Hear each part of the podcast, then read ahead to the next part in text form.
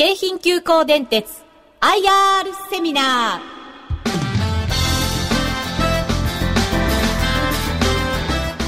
ー。この番組は証券コード9006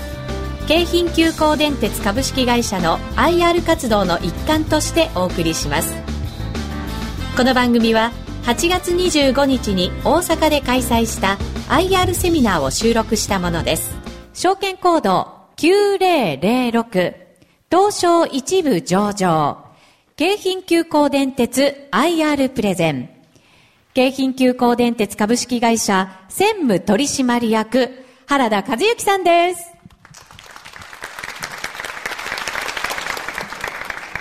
それでは、あの、京急の原でございますが、改めてよろしくお願いいたします。えー、後ほど詳しく説明させていただきますが、えー、皆さんの中でも、あの、東京の京急電鉄というもなかなかどこ走っているのかわからない方が多いんじゃないかと思いますが、えー、当社は、えー、東京や神奈川の、えーまあ、東京湾の、えー、西側いわゆる、まあ、京浜工業地帯を、えー、南北に貫いた電車でございます、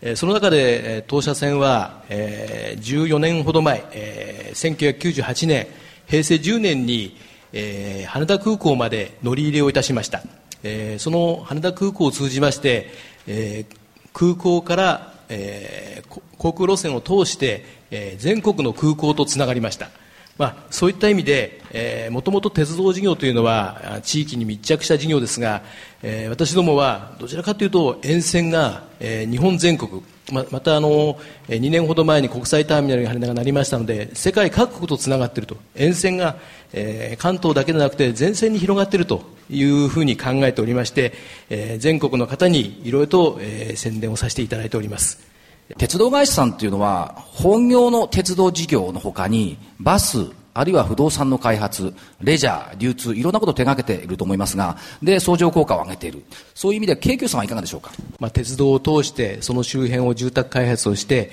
また流通事業をやって、えー、沿線を活性化させていくと、えー、そういう、えー、事業の展開を私どもも同じようにやっておりまして、まあ、交通事業を中心としまして、不動産事業、えー、レジャーサービス事業、え、流通事業など、さまざまな事業を行っておりまして、京急電鉄を中心に68社で構成されております。従業員も9000人ほど、総売上で3000億弱という規模でございます。それぞれ簡単にご説明させていただきますと、交通事業では、鉄道を中心にバス、タクシーなどの運行をしておりまして、バスなどは近年は羽田空港を中心に新規路線をさまざま伸ばしております。えー、不動産事業では、まあ、沿線中心に、えー、マンションや分譲地の販売をしているわけですが今、えー、現在販売を進めております、えー、川崎の駅の近くにリバリエという、えー、高層マンションを、えー、建てております、まあ、29階建ての総戸数で、えー、1408戸という、えー、大規模なマンションでございますがこちらあの、えー、今、東京で話題になっております東京スカイツリーと、えー、同じような精神構造ということで、えー、揺れを抑えるような構造の、えー、超高層マンションになっております。えー、それから、えー、不動産賃貸業、いわゆる、まあ、オフィスビル事業ですが、まあ、品川や横浜を中心に、えー、約30棟のオフィスビルを、えー、展開しております。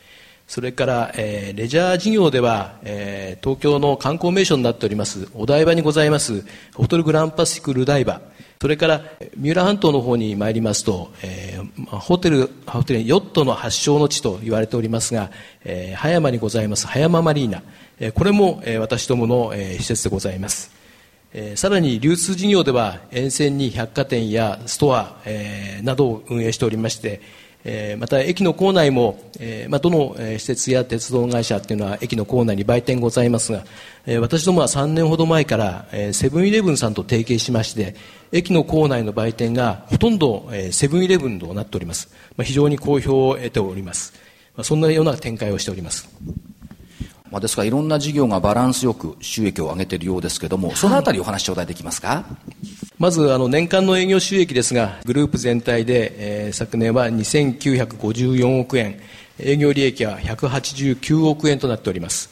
えー、2011年度は、えー、東日本大震災の影響を非常に受けまして、まあ、減収減益となりましたが、まあ、今年度、2012年度は、えー、増収増益になると予想しております。売上構成は、えー、交通事業と流通事業がえー、それぞれ3割程度、えー、不動産事業レザレジャー事業はそれぞれ1割程度になっております。営業利益では交通事業は半分程度、えー、占めておりますが、まあ、全ての事業でそれぞれ黒字を計上しております、えー、2012年度は営業収益が3110億円純利益は80億円を予想されています。純利益はこれ2011年度と比べますと94%増ですから完全に V 値回復しているようですね見込んでおられるようですね。そうですね。あのそれだけ震災の影響が大きかったということだと思いますが、まあ、レジャー事業を中心に、えー、回復が目覚ましくて、えー、順調に推移しております。これ拝見しますと営業キロ数、まあ、路線の長さ全部足して87キロ。かなりコンパクトですよねそうですね、あの路線の長さではですね、えー、150キロ程度ございます、えー、南海さんや、えー、阪急さんと比べますと、まあ、半分程度になりますが、えー、年間の輸送人員は、えー、4億人を超えておりまして、えー、輸送密度は非常に高い路線と言えます。それからまあ、時価総額で見てみますと、4000億円以上というのはかなり規模の大きい企業グループというふうになりますけれども、東証一部の上場企業1600社のうち、大体150位ぐらいの位置にあるということですよね。え投資家の皆様からはですね、え非常に期待期待をいただいている、え結果だというふうに思っております。えー、表にはございませんが、えーまあ、格付け、えー、投資情報センターの格付けもですね、えー、羽田空港の本格的な国際化や、京急グループの事業拡大というものに、えー、期待から、えー、一昨年12月に鋭角を評価をいただいておりまして現在もそれを維持しております。先ほど、まあ、営業キロの短さに対して密度の高さっていうのもあったと思いますけども鉄道事業の経営効率これ測る上では重要な点だと思いますがそのあたりお話頂戴できますでしょうか？えー、関西の鉄道各社は、えー、就労人口の減少や、えーまあ、全体の、えー、乗車人員が減っているということで旅客数が減っております、まあ、しかし関東は、まあ、沿線開発や、えー、就労人口の伸びもございまして、えー、旅客を伸ばしております、えー、その中でも私ども、えー、おかげさまで、えー、羽田空港の効果がございまして、えー、また品川地区の、えー、発展等もございまして、えー、旅客数は、えー、関東施設の中でも、えー、順調に伸びていると言っていいと思います。関西98年と比べると15%もこれ落ちてるって意外な驚きですね、これはですね。あのまあ、右のグラフを見ていただきますと、えー、1日1キロあたりの、平均輸送人って書いてありますが、これはあの、えー、路線キロに値してあのどの程度こうお客様がこう乗っていらっしゃるかというのを見た、えー、表ですが、まあ、輸送密度の一覧表となっております。えーまあ、数値の高い方が効率がいいということになりますが、えー、当社は路線の距離先ほど87キロということで、えー、非常に短いんですが、巡られた路線を走っているということで、えー、関西で一番の阪急さんを上回っております。まあ、当社鉄道の、効率の良さを、えー、分かっていただけるんじゃないかと思います。まあ、効率がいい方が、えっ、ー、と、企業経営には好ましいということなんですが、これ一番の東急東急って一番になってますけど、私あの東急電車って使って毎日通勤してるんですが、あんまり密度が高いと大変なんですよ。ぎゅうぎゅうですよね。ね電車が膨らんでるし、まあそんなことないですけど、そういう意味ではあの適度なあの輸送密度ということが言えるんじゃないかと思いますですね。で皆さんにもあの京急さんの規模、少しはイメージをつかめてもらえたんじゃないかというふうに思います。えー、ここから京急さんの事業戦略について話を伺っていこうと思いますけども、えー、京急さんどのような成長成長の戦略を立てておられるんでしょうか？当社グループは、まあ、先ほどから何度も申し上げておりますが、まあ、羽田空港をはじめとして、えー、品川、川崎、横浜といった、まあ、ビジネス、えー、商業地域、えー、そして、まあ、横浜以南の、えー、自然豊かな、えー、住宅、レジャー地域、さまざまな、えー、多彩な顔を持って、えー、地域を拠点としております。さらに沿線地域では、それぞれ特徴に合わせてさまざまな再開発のプロジェクトも計画されておりまして、非常に恵まれた、地域を、企業基盤としております。まあ、こうしたあの当社グループはこの、恵まれた条件を最大限に生かしまして、成長を続けて企業価値の最大化を図ってまいりたいと考えております。その具体的な取り組みとしまして挙げておりますが、この3点でございます。えー、もう本当に繰り返しになりますが、羽田空港を生かした、えー、事業展開、それから、えー、沿線地域の、えー、発展、それから安全、安心の徹底、えー、この3点を、えー、企業の基本方針として今事業を展開しております。あの、先ほどから伺ってますと、羽田空港という言葉がよく出てくるんですが、羽田空港再拡張ということで、さらなる利用、利用者の増加っていうのが今後、期待されていると伺ってますが、そのあたりいかがでしょうか？はい。えー、羽田空港はご覧の通り、現在でも、えー、我が国の空港、全国の空港の中でダントツの利用率を、利用者数を誇っております。えー、2位の羽田空港の、えー、2倍以上、えー、年間で6300万人の方々が利用されております。国土交通省の資料によりますと、えー、羽田空港の利用数は、まあ、5年後、2017年には、えー、8030万人まで増加すると予測されております。私も出張なんかで羽田から飛行機に乗ること多いんですが、以前はモノレールを使ってたんですけどね、はい、最近は京急さん、うん、東京にもすぐ近いですし、便利なんですね、神奈川方向にも戻れるんで、えー、すごく便利になってきてますですね。で、電車に乗ってて感じるのは、はい旅行に皆さん行ったり帰ったりして、そういう姿の人たちが多いですから、品川からこう羽田の間っていうのは、なんかね、こう心がときめいた乗客さんが多いな。うんうん、ある意味だから京急さん、ときめき電車と、はい、呼んだりしてるんですが、勝手にですね。ときめきを運んでくれてるんですね。旅の思い出と旅への期待を運んでる。うん、で、まあ、羽田の利用者の増加っていうのは京急さんにこれ、良い追い風だと思うんですけども、利用者を取り込むという意味でではどういうことをされてますでしょうか？はいあの研究グループでは、えー、一昨年の羽田空港があの再拡張されて、えー、国際化されるにあたりまして、まあ、グループを挙げて、えー、その海外からのお客様をお迎えできる体制を整えてまいりました。まずは具体的には先ほど申しました通り、えー、羽田空港の国際線ターミナルビルに直結する、私どもの羽田空港国際線ターミナル駅を、開業いたしました。えー、品川まで、ノンストップで走る電車を走らせまして、えー、約12分で国際ターミナルの駅から品川まで12分で結ばれております。えー、羽田空港国内線ターミナル駅を開業しました1998年、えー、これ以来、輸送人員は順調に全線で増えております。まあ、昨年度は4億3000万ものお客様にご利用いただいているわけでございます。今後予定されております羽田空港のさらなる再拡張によりまして、輸送人の増加が期待されております。4億3000万人って日本の人口の4倍ですよね。すごいですね。鉄道事業以外の羽田空港のアクセスに関する取り組み、このあたりはどうでしょうか？はい。あの、まあ、鉄道と同じく私どもあの、先ほど交通事業では、えー、バス事業やタクシー事業を一緒にやっておりますので、非常にボリュームがあります、えー、バスの空港アクセスのリムジンバスですが、えー、京急のバス事業として、えー、大きく展開しております。今年の5月からですね、羽田空港から、えー、今年の5月に開業しました、まあ、今一番東京でホットなスポットですが、えー、東京スカイツリー、ここにも羽田空港から直通便を出しまして、えー、非常に好評いただいております。えいろんな意味で羽田空港を通じた事業をやっているわけですが、え羽田空港の拡大によりまして、えビジネスホテルの需要というのは、え都心で非常に、え高まっておりまして、え当社の沿線の駅地下に、えビジネスホテルの、え京急 EX インの出店を始めました。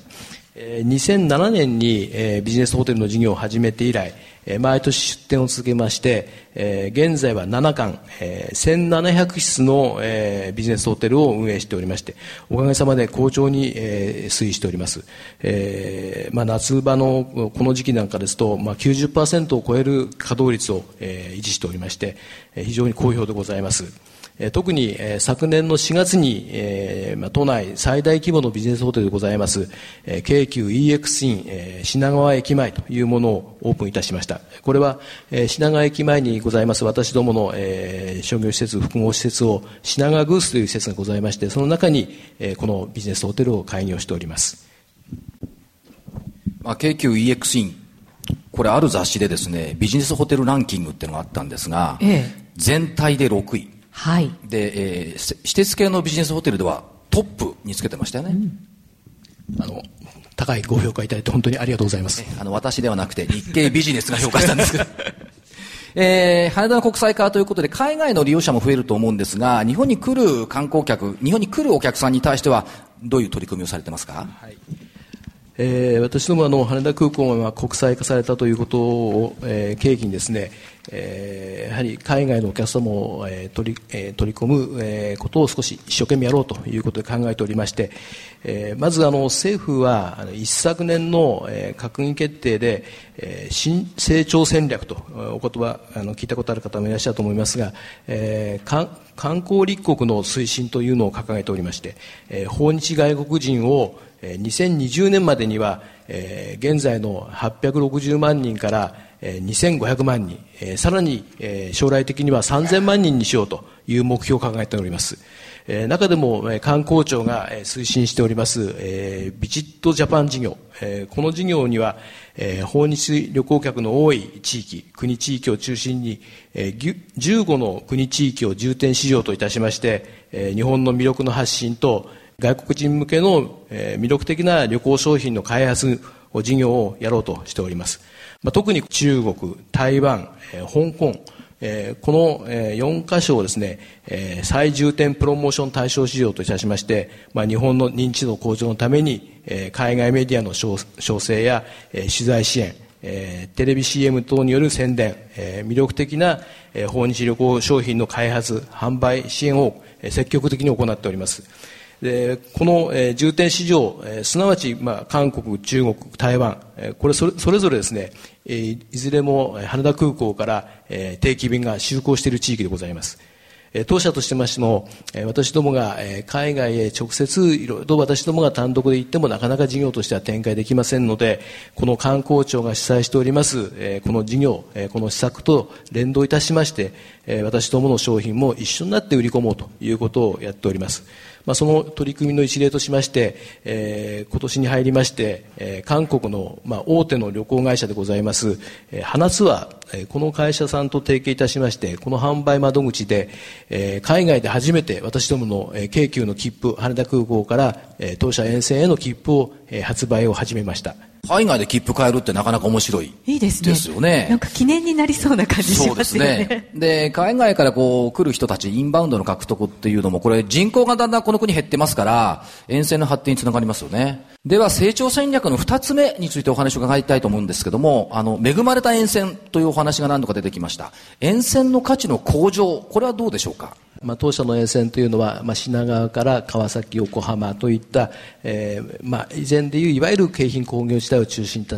地域を走っておりますが、その沿線が、えー、やはり、えー、東京の、えー、中心部だということで、いろんな、えー、将来的なあのプロジェクトが計画されております。あ皆様もあの多分ご存知だと思うんですが、あの国際戦略総合特区という言葉を聞いたことあると思いますが、えー、昨年の12月に、えー、国で全国で、えー、7カ所のエリアを、えー、その国際戦略総合特区というエリアに、えー、指定されました。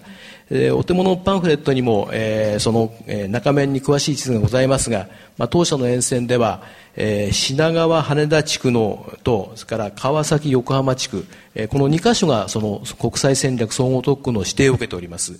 えー、これらの地域は、まあ、当然、えー、当社沿線の中でも特に大きな、えー、発展が期待される地域になります。国際戦略総合特区というのは、まあ、総合特区制度そのものが国の、えー、新成長戦略を実現するために、えー、定められた制度で、まあ、昨年12月にその対象地域が、えー、決定しております。国際戦略総合特区と、えー、地域活性化総合特区の2つがございます。でその一つでございます、えー、国際戦略総合特区が全国で7地域に指定を受けて、えー、当社沿線では、えー、品川羽田周辺を中心にしましたアジアヘッドクォーター構想、それから、えー、横浜、川崎周辺などでは、京浜臨海部ライフイノベーション特区、えー、これが指定を受けております。まあ、それぞれ規制の緩和や、まあ、税制上のメリット、それぞれの、えー、メリットを受けることができまして、その、えー、優遇措置を活用することによりまして、えー、対象地域が、えー、競争力を高めまして、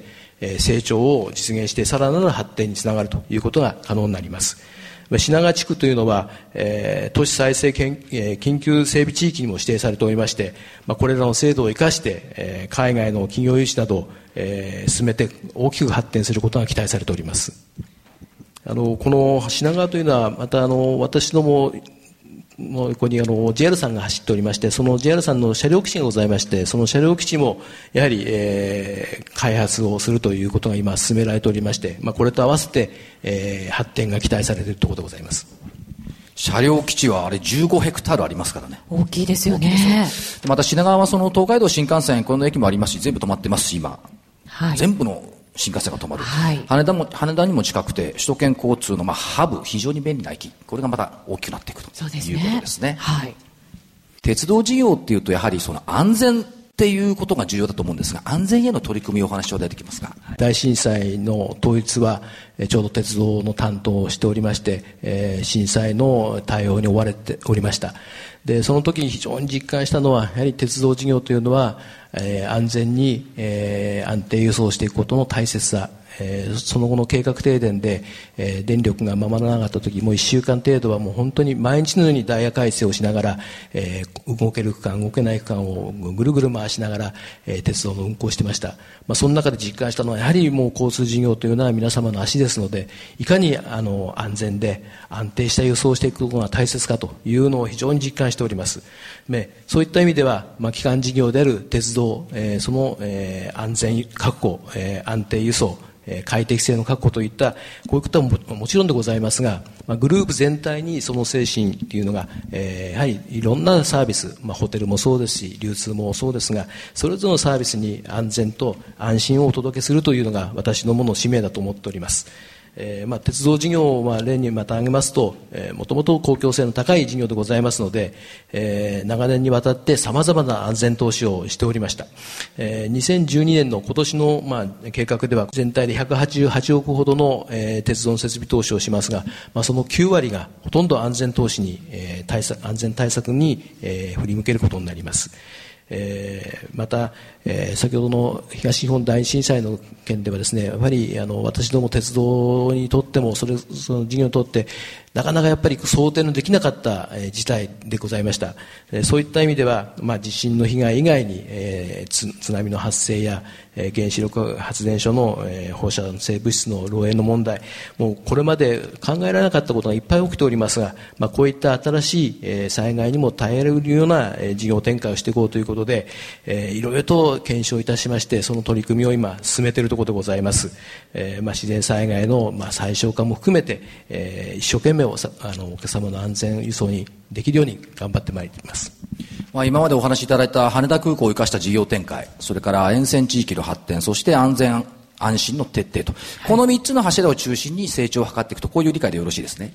その通りです。はい。では、ここで、京急さん、株式の魅力はどうなのか、うん、これを見てみたいんですが、株価は安定的な推移をこう継続されてますよね。はい、ありがとうございます。それから、えっと、どうでしょう、関西の私鉄の銘柄と比べると、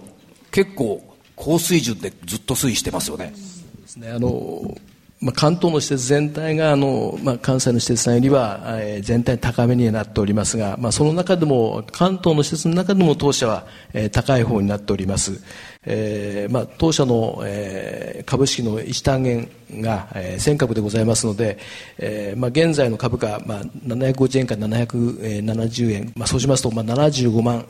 円程度になりますが高いのかなということがございますが、まあ、逆に言いますと市場や投資家の方から非常に期待されている銘柄だという企業だということを、えー、ご理解いただけるとありがたいなというふうに思います。はい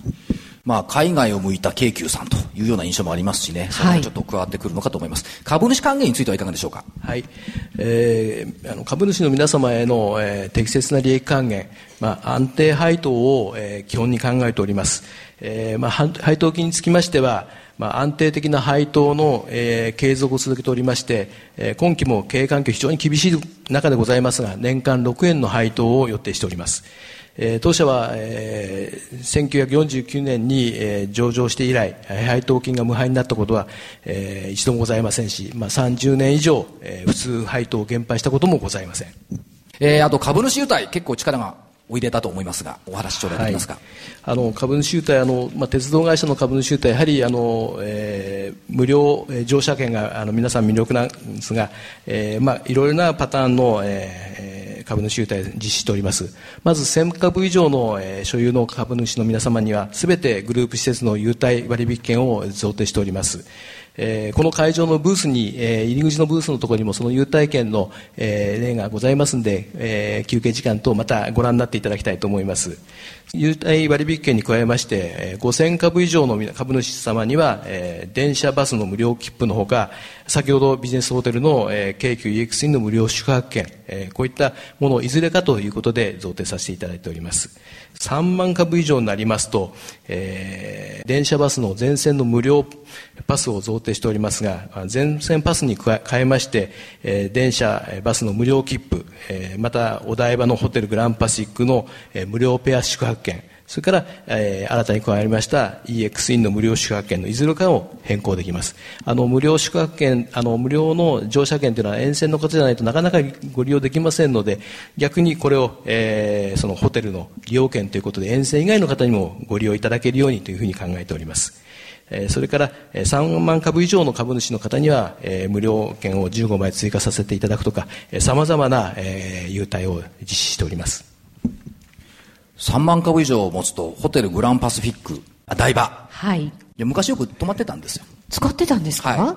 まあそういうこともあって、いいホテルだなと。それから EXE にも泊まれるということですからね。えー、いいと思いますよね。えホテルの宿泊券本当にこれもらえるの珍しい。沿線でなくても皆さんが利用できる。はい、こういう優待になってきてますよね。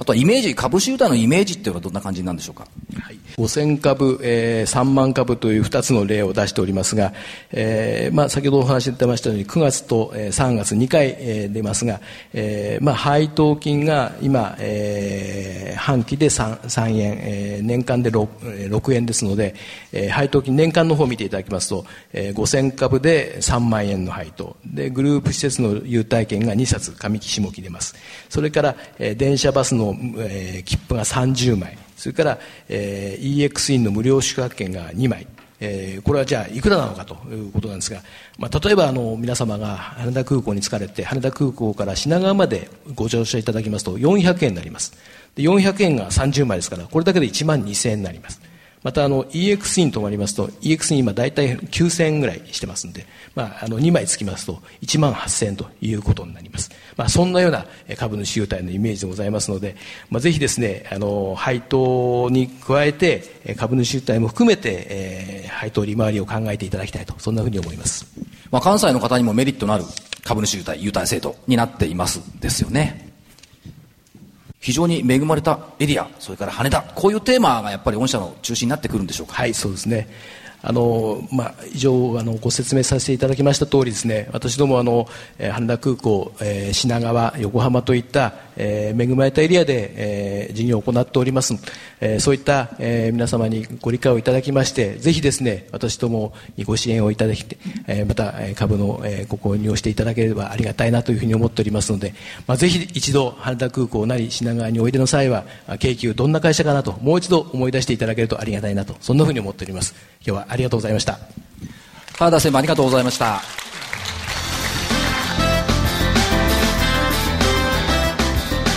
京浜急行電鉄 IR セミナーこの番組は証券コード9006京浜急行電鉄株式会社の IR 活動の一環としてお送りしました。